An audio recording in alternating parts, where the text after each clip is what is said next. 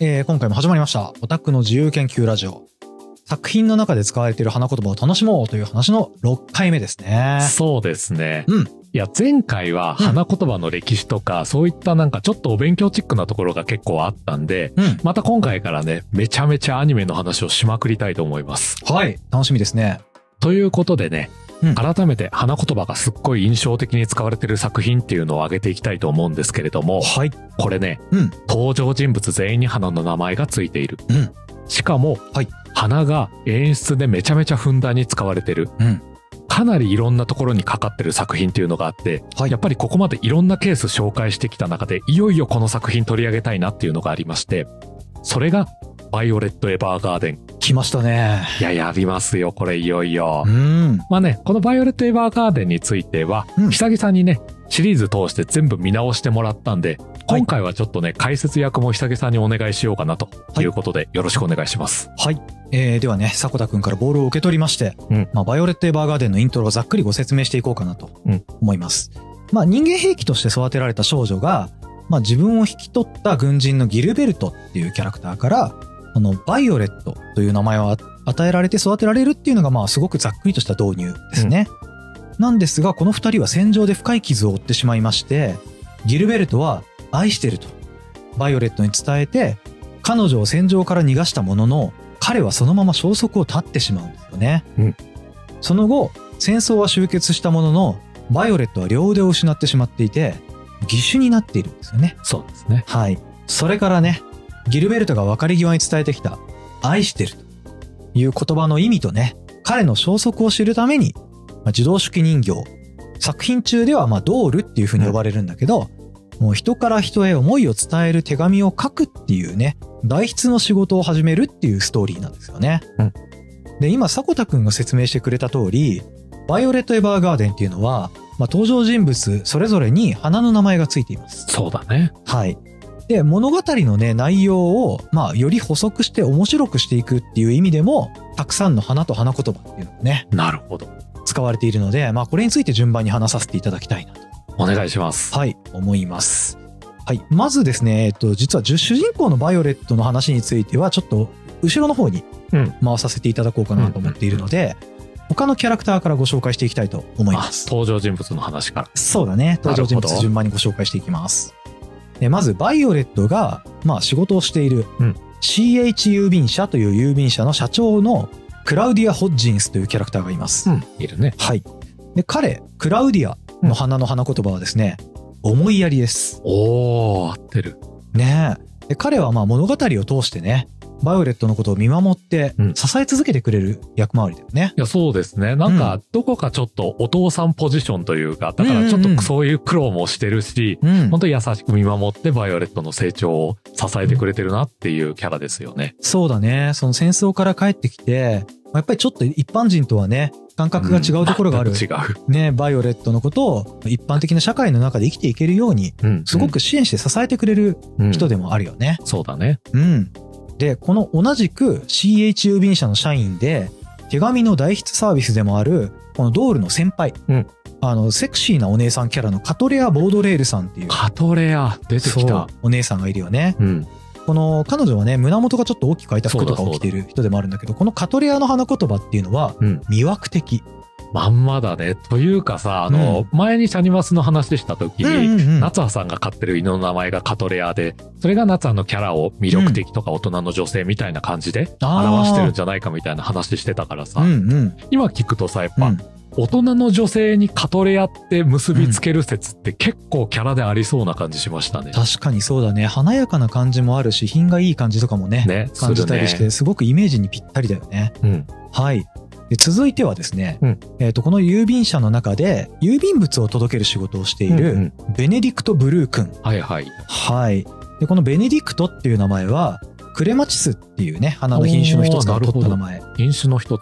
うん、だと思うんだけど、まあ、この花言葉ってのはいくつかあるんですけど、うんまあ、この彼の場合は「旅人の喜び」っていう花言葉がぴったりなんじゃないかなと、旅人の喜び。うん、思います。というのもですね、まあ、彼は小説版ではいあはい。とある小説のそう原作も小説なんですけどこのとある罠に引っかかってしまってうん。砂漠で倒れていたところをまあ、先ほどのホッジンスに救われて、うん。まあ、彼のベネディクトっていう名前もねその時にホッジンスにつけてもらったってエピソードがあるんだよねそんなエピソードあったんですね。へうんえ、知らんかった。そうで彼はね実は作品の中で届かなくていい手紙なんてねえからなっうん。て、まあ、時にねすごい苦労したりとか長い距離を移動したりとかしながらその手紙に書かれた人の心思いをねその相手にしっかり届けていくっていうその思いを届けることで自分自身もね少し喜びを得てるんじゃないそれが旅人の喜びにかかってると。うんいいですね。いうことなんじゃないかなと思うんですよね。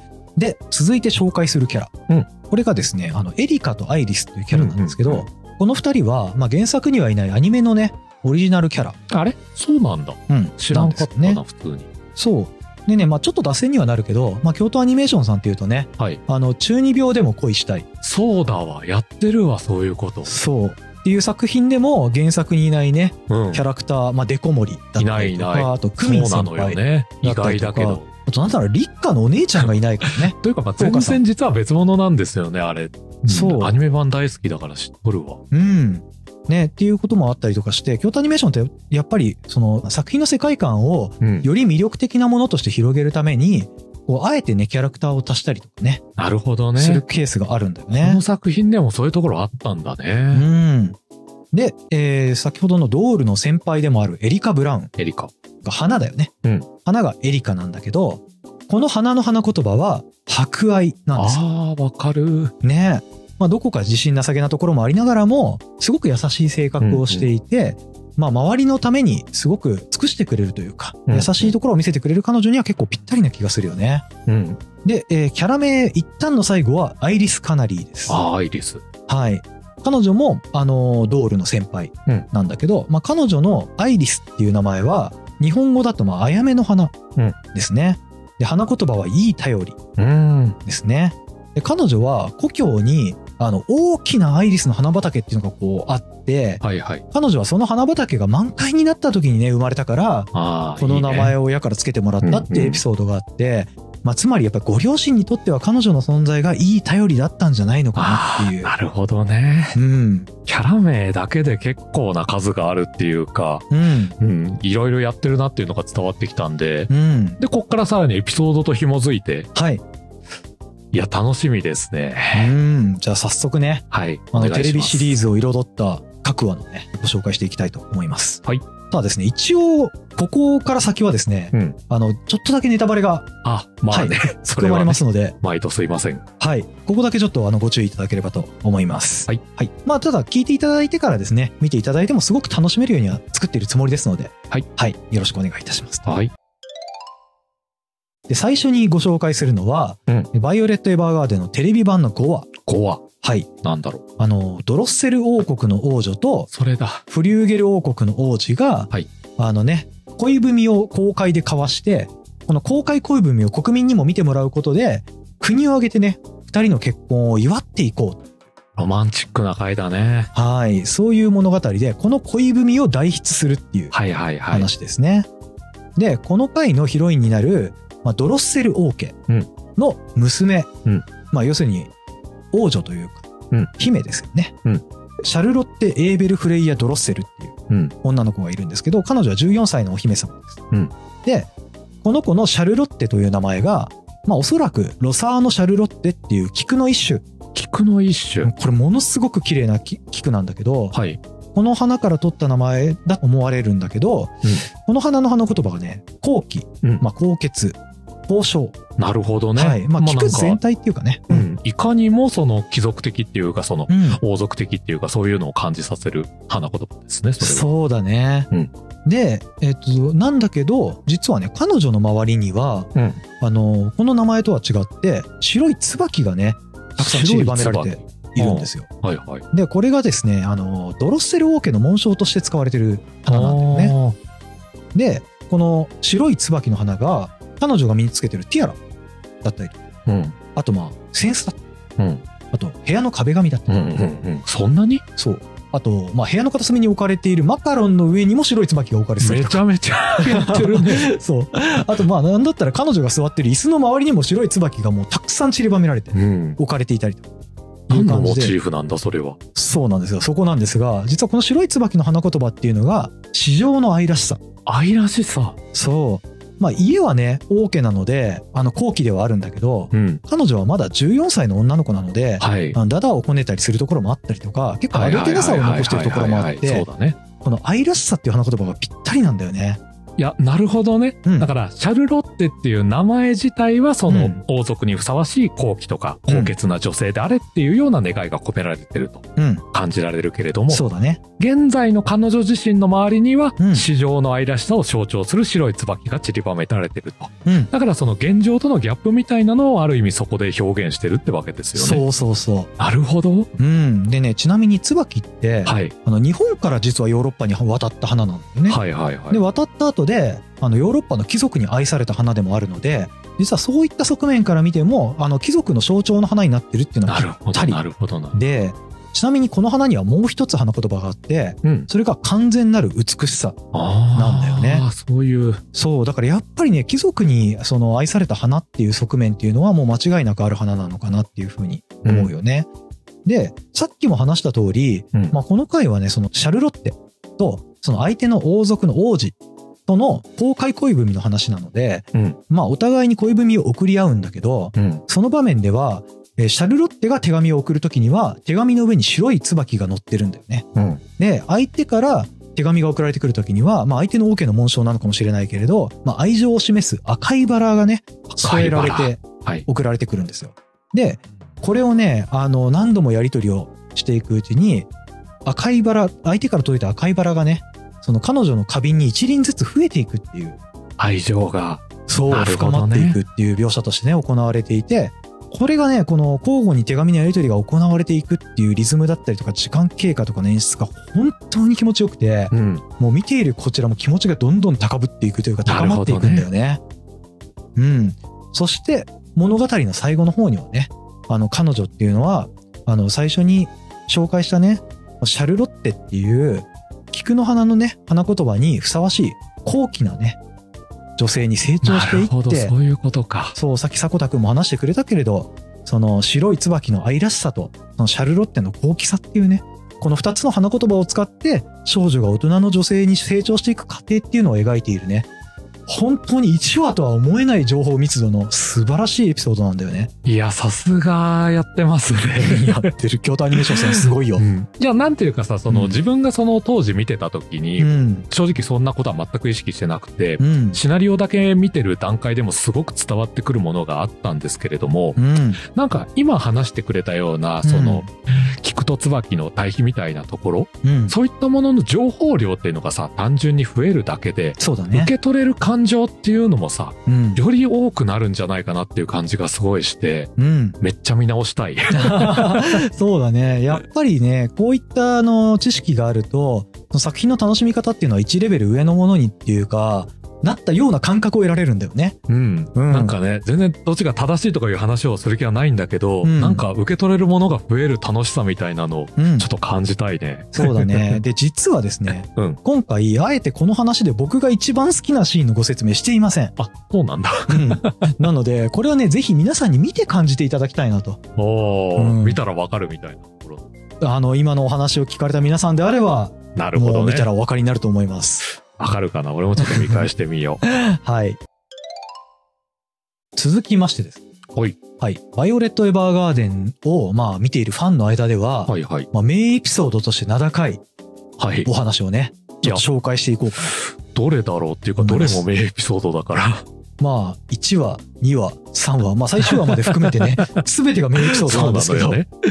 あのその中でもね、今回は10話、 10マグノリア親子が出てくるね、そこやる。あー、エやピソばーいドを。ちょっとご紹介しようかなと泣いちゃうやん。思います。はで、い。 10話のあらすじを、まあ、ちょっとね、ざっくりお話しさせていただくと、はい。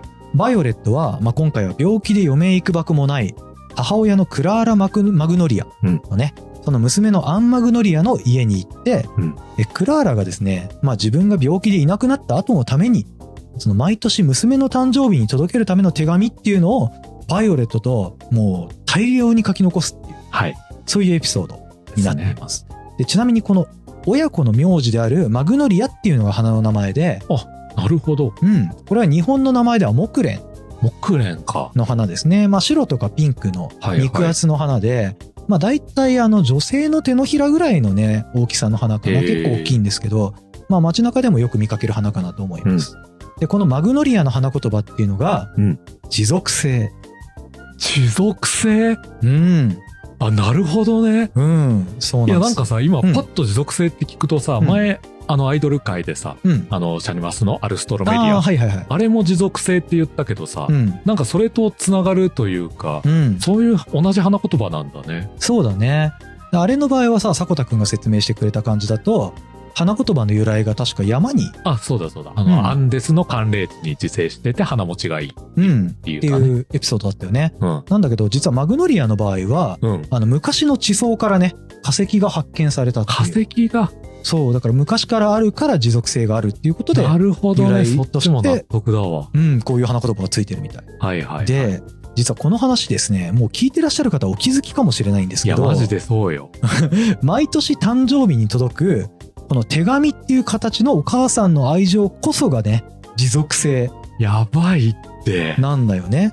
で、このお母さんのクラーラさんが、はい。まあ、作中でも亡くなってしまうんだけど、まあね。このお母さんが亡くなられるシーンで咲いている黄色い花が、片ばみの花、なんか咲いてんの。うん、なんですよ。うん。ひっそり咲いてるんだけど、でこのは片ばみの花言葉が、母の優しさ ちょちょなんだよね。やめて。でお母さんが亡くなるシーンでさ、母の優しさが咲いてるんだよ。え、だってさ、そのお母さんは、その、残してしまう娘のために、毎年誕生日に届くように大量の手紙を残すわけじゃないですか。そう、あの、誕生日を迎えるたびに一通ずつ届くの。それで、その方が亡くなってしまうシーンに添えられてる花の花言葉が、母の優しさってさ、そう。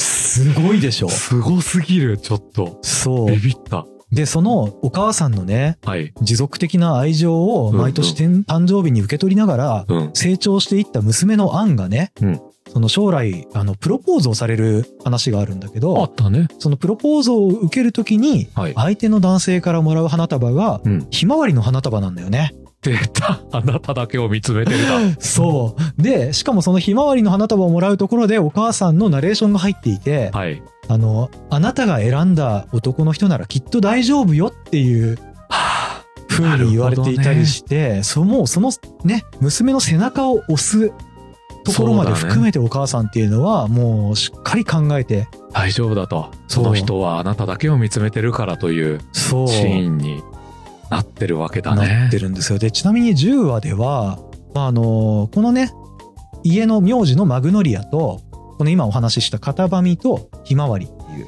ところの3つしかね、その演出意図を大きく感じる花っていうのは出てこないようにに。僕は感じてるんだけど、まあ、だからこそメッセージがね、濃いね、フォーカスが。そう、しっかり絞られていて、ね伝わってくるものがやっぱり、ちょっと分厚いというか、熱い。しっかり心に残る形になってるなっていうふうに思うね。いやーなんかメッセージ性がすごいストレートに伝わってきて、ちょっと思い返すだけでやばい感じになってますね、今。 ね すっごいいいエピソードなのでね。で、続いてはですね、はい。あの、外伝の、あ、外伝行く。はい、あの、映画館でも上映されていた、うん。あの、バイオレット・エヴァーガーデン、うん。うん永遠と自動式人形っはい。ていう物語があります。うんで、これはですね、ものすごくて、うん。あの、全編通してありとあらゆるシーンに、花が大量に映り込んできます。そうでしたっけうん。へえ。で、作品の、その、絵を良くするためとか、その季節の移り変わりだとか、うん。そういうだけではなくて、うん。もう花言葉としても実はしっかり意味を持っていて、マジか。そう、前後のシーンの意味だとか、うん。まあ、キャラクターの感情の代弁っうん。ていうところでもしっかり働いてくれてるので、へえ。ちょっとこれをご紹介していこうかと、楽しみ。はい、思います。で、えっ、と、この作品はですね、あの、バイオレットが、まあ、依頼でね、あの、全寮制のお嬢様学校に派遣されて、うんまあ、イザベラ・ヨークっていう、うん。まあ、その貴族のお嬢様うんを、あの、教育していくっていう話なんだよね。うん。でこのイザベラっていう女の子は孤児だったんだけどその貧しい暮らしをしている時に、まあ、貴族の血を引いていることが分かってね、うんそれで、まあ、学校に入れられた子なんだよね、うんでバイオレットは孤児から出てきた彼女が社交界にデビューするまでねその一人前のレディーに育て上げるっていうのを今回はお仕事の使命としてねいなただるいほてどね。そうだったね。いやさ、にやなっんてくるかと見ててすごい印象に残ってるのが、うんそのイザベラをいろいろとエスコートするバイオレットがさ、うんめちゃめちゃスパダリで、うん超かっこよかったなっていうのがすっごい印象に残ってる。そうだね。あの、この女学校の生徒たちが、そのバイオレットの凛々しい姿を見て、うん姫騎士様って、言ってたそう、言ってるんだよそうね。すごいいい世界観だったあれねえ。いや、あれでもう、この学校の雰囲気っていうのが一発で伝わってくるみたいなことも含めてさ、確かにね本当にいいシーンだなと思ってるんだけど、うんまあ、ちなみにね、あの、イザベラっていうのは、うんあのユリの品種の名前でもあって、あそうなんだうん、彼女の名前はおそらくここから取られてるのかなっていうふうに思うんだけど、うんまあ、ユリっていうのは、あの、色で花言葉がついてるねことが多いん全だよね然。違うで、えっと今回のですねイザベラについてはおそらく純粋とかうん無垢とか、うんあのそういう花言葉だと思うんだけあーなどるほどこの名前は実はその貴族である父親に引き取られた時についた名前後から付けられた名前そうなんだよね、うでんあの孤児だった頃の彼女は、まあ、エイミーっていうねあ元はエイミーっていう名前だったそねう名前を名乗っていたんだよねだからちょっとあの、エイミーとイザベラっていう2つの名前がちょっと出てくるんですけどこれは同一人物なるほど OK、、はいですね、で、えっとじゃあ早速ねうん花言葉が出てくるシーンのお話を、いねさせていただこうと思います。はい。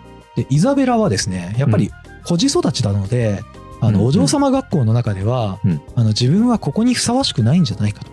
うんそのお嬢様らしい振る舞いができない悩みだとかね。うんあと、まあ自分がいるこの場所と、実際のそれにふさわしい振る舞いができない自分とのギャップっていうのにね、はいはい結構苦しんでいくんだけど、まあ、それをバイオレットは根気よくね支え続けていくっていう流れなんだよね。でこの流れの中であのうまくいかないながらも頑張ってる彼女の流れの中にねあの朝にスノードロップの花が、スノードロップうん、大写しになるカットが出てくるんですよ。もう大写し劇場版でバーンって大写しでねうん出てくるんだけど、このスノードロップの花言葉が希望いいねまたはもう一個あって逆境の中の希望もっといいじゃんでしょ でね、これはつまりもう分かってると思うんだけど、うん彼女の努力が実ろうとしているって はいいうはいはいはい、はい、描写なんだよね。なんか今スノードロップって聞いてその、うん劇場で見た時も多分その花言葉までは正直意識してなかったと思うんだけどうん。すごい可愛らしい花じゃないであすあ、かそうだね。白くて可憐なあね。れがすごいさ、花開こうとしてるっていううん絵面だけでも、うん。すごいなんかメッセージ性きっと無意識のうちに受け取ってたんだろうなっていうのは思いましたね。そうだね。本当にね、花言葉を知らないでも画面作りで伝えてくるっていうところも、やっぱり京都アニメーションさんこだわってねやってらっしゃるとそ思う。れはあったと思うわう。ん。ちなみに、まうあ、んスノードロップは、あの、冬からね、春先にかけて咲く花なんだよね。ああ、なるほど。うん。なので、あの、このね、はい。逆境の中の希望みたいな花言葉がついてるっていうエピソードがあったりしてて、うんただね実はこの「スノードロップ」はうんこの作品の中で逆の使い方もされてるえ、そうなんだ。んだよね。うん、でそれはどういうことかっていうとはい。そのいよいよねあの社交界デビューの前日の夜前日ので夜す。ね。うんでこの社交界デビューまで見届けたら、まあバイオレットはその今回の仕事を終えて帰ってしまうまあね。ということがわかるんだけどやっぱりね帰ってしまうっていうことはその2人の関係もそこまでで終わってしまうっていういや、うん。ことなのでそのイザベラはねやっぱりそれを少し寂しく思う。うんわけだよね。でその日の夜にもう一度スノードロップがうつあの画面に映り込むんだけどうん。そのスノードロップって夜になるとね花びらを閉じてこうちょっと花のね角度が下を向いてしまああ、花なんだよねそうか、そうか、そううだ。っていう普通にあの植物の特性としてそういうのを持ってるんだけどこの描写はやっぱりその希望がちょっと閉じてしまったっていうことでそのね寂しく思う気持ちがこの花でもう一回表されてたりするんだよね。なるほどね。いや、うんなんかさっきさ、可愛らしい印象を受けるって話をしたけど、それがさ、閉じてしまって下を向いてしまってっていうのをやっぱりそれも画面から受けるメッセージとしてうん、すごく意味を感じさせるものだなっていうのはうん、想像できるな。そうだね。で、そしてね、その翌日なんですよ。はい。他にもね、うんあの大事な役割を持った花が出てくるんですよ。はい。はい。それがね、白い椿。す白ねい椿。うん。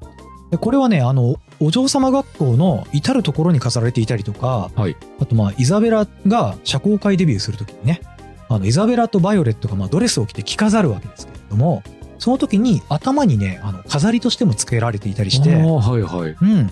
で、さっきもね、実は5話でちょっと白い椿一回出てきて、うんあったまねあ、愛らしさっていう意味と、うんまあ完全なる美しさっていう意味がありますよっはいてはい。説明したと思うんだけど、このね、完全なる美しさっていう意味の方で今回は使われてると思うんだよね。なるほどね。うん。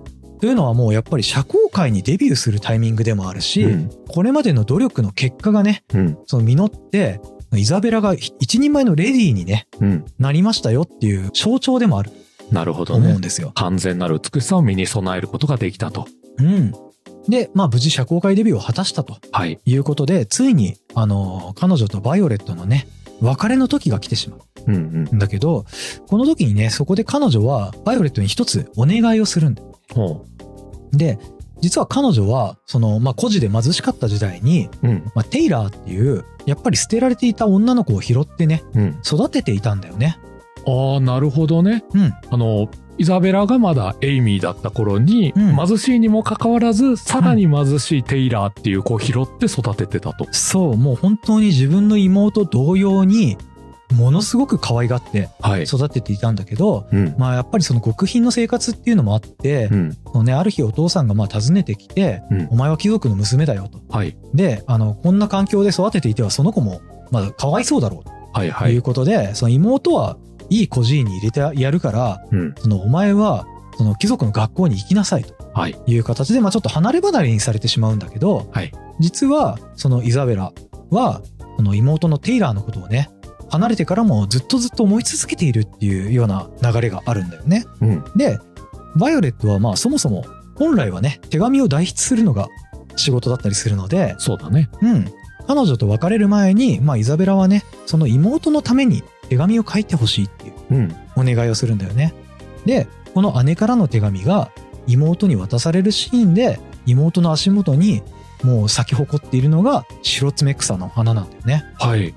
で、この白爪草の花言葉っていうのが、うん。まあ、私を思ってっていうはい。花言葉なんだけど、あのね、この手紙に書かれている内容と実は対になっていて、うん。この時に手紙に書かれている内容が、うん。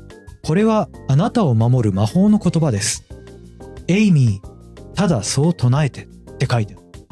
なるほどね。うん今の白爪草の花言葉の私を思ってがまんま手紙の内容と同じになってるんですね。そう、あの、イザベラのね、本当の名前がエイミーでしょうん。だから、そこにしっかりかかってきてるっていう演出なんだよね。私を思ってと。なそうるほどね。で、ちなみにこのエイミーっていう花の名前は、あの、カーネーションの品種にあるんだよね。あるんだ、それも。うん。で、これはね、あの、無垢で深い愛っていう、そこもあってんだ。そう、花言葉があって、まあ、やっぱり彼女がどれだけ妹のことを思っていたかっていうことがね、はい。まあ、ここでも表現されているんだよねっていうことだよね。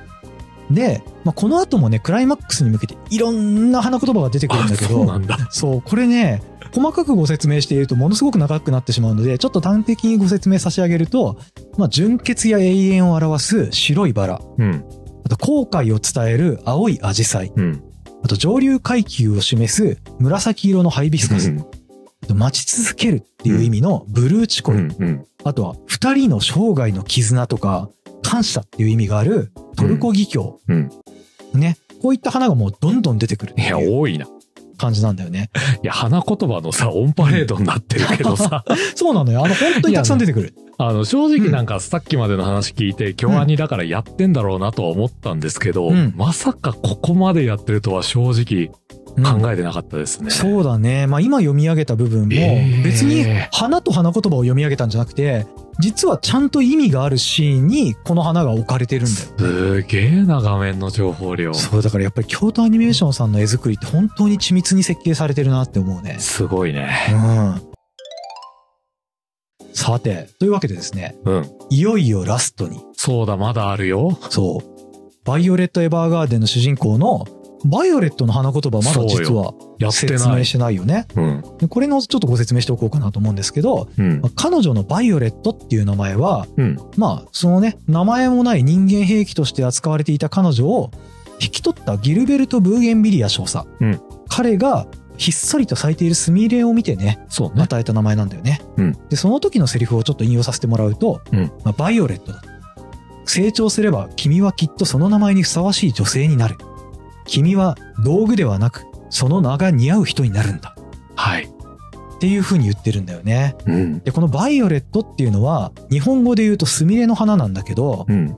花言葉の一つにね、小さな幸せっていう意味があるんだよね。はい。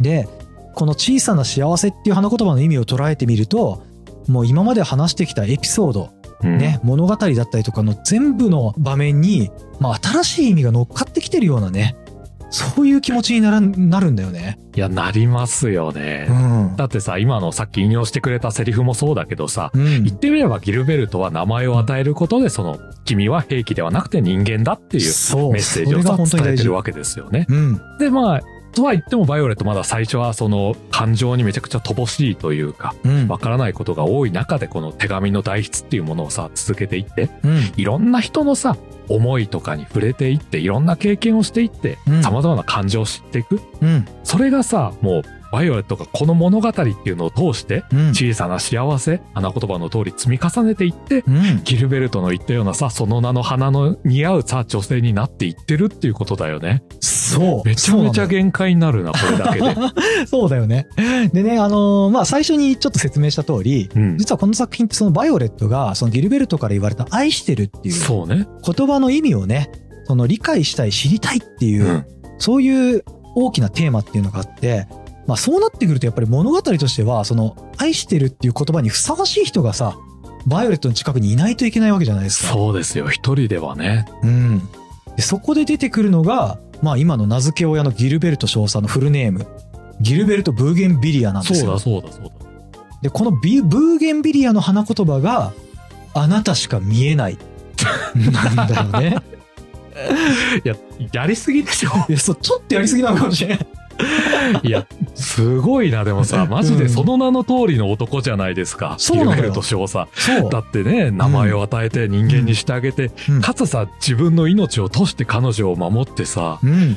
あなたしか見えない以外の何者でもないよ、そんなん。そう。やっぱり作品を見てたらわかるけど、ものすごく誠実な人だとも思うし、わあ本当に名前の通りぴったりな、あのね、花言葉がついてるなと思うんだけど、そうまあ実はこのね、完結編、バイオレット・エヴァーガーデンシリーズの完結編となる劇場版うんではね、この死んだと思われていたこのギルベルト少佐が、はいはい。まあ生きてるのかもしれないというところからドラマが始まっていくっていうそうです流れよにね。なってるよね。うん。いや、うんまずさ、その劇場版の内容全部言うわけじゃないんですけれどうも、んうんこれまでのバイオレットとギルベルト少佐の持ってる花言葉っていうのを踏まえると、うんうんもう全部の展開がもうエモすぎる。そうなのよ。いや、ものすごくやっぱり、この劇場版ってよくできてるんだけど、やっぱりすごいなって思うところとしては、うん。この物語ってバイオレットの物語と並行して、うん。このテレビ版の10話で紹介した、はいはい。毎年母親からの手紙を受け取ってるあのそうアン・マグノリアって女の子いたじゃないですか、はい。で彼女の孫娘のデイジー・マグノリアっていう子が出てくるんだよ 出ねてくるんだよね。そうでねそのおばあちゃんが受け取ってずっと大切にしていたこの手紙を書いた人それの人はどんな人だろうって言ってバイオレットの足跡をね辿っていくっていうエピソードが実は並行してこうね展開されていくんだよいや、マジでそう来るかって思って、俺、劇場で見た時ひっくり返りましたもんね、あそこ。いや、もうね、正直ちょっと鳥肌ものだったんだけど、うん。あの、まあ、物語のねう、んさすがにネタバレはできないので、まあ、結末はぜひ皆様の目で確かめていただければとうん。いう感じではあるんですけれど、このね、作品の中では、まあ、今言ってた、その手紙を受け取っていたアン、うんそしてアンのさらに娘と、うんその娘の娘であるデイジーうん。っていう、このね、さらに一番最初のクラーラもいたでしょうん。だからこのマグノリアっていう家の人たちは、まあ、4代にわたって登場してきてるわけなんだけど、はい。で、このマグノリアの花言葉はさっき話したよね。持続性。そういうことなのよ。やばくないめちゃめちゃ連綿と続いてる。そうなのよ。でね、この劇場版に登場する今の花言葉持続性と、さらに作品のタイトルでもあるバイオレット・エヴァーガーデンのバイオレットのスミレの花言葉である小さな幸せ。この二つが両方劇場版全体にかかってるんだよね。いや、すごいな。小さな幸せが人々の心の中にずっと残って咲き続けてると。そこれって本当にさ、エヴァーガーデン、永遠の庭そのものじゃないですか。う。うーわ、そうだね。マジで全部繋がったんだけど、うん自分の中で。結構今うまいこと言って締めたと思ったのに まさか超えてこられるとは思わなかった いや、バイオレット・エヴァーガーデン、そういう、そういう風に捉えられるん だ。そうよとてつもないよこの作品の使いやばい方わ。ねえちょっと見直したくなったでしょいや、絶対見直す。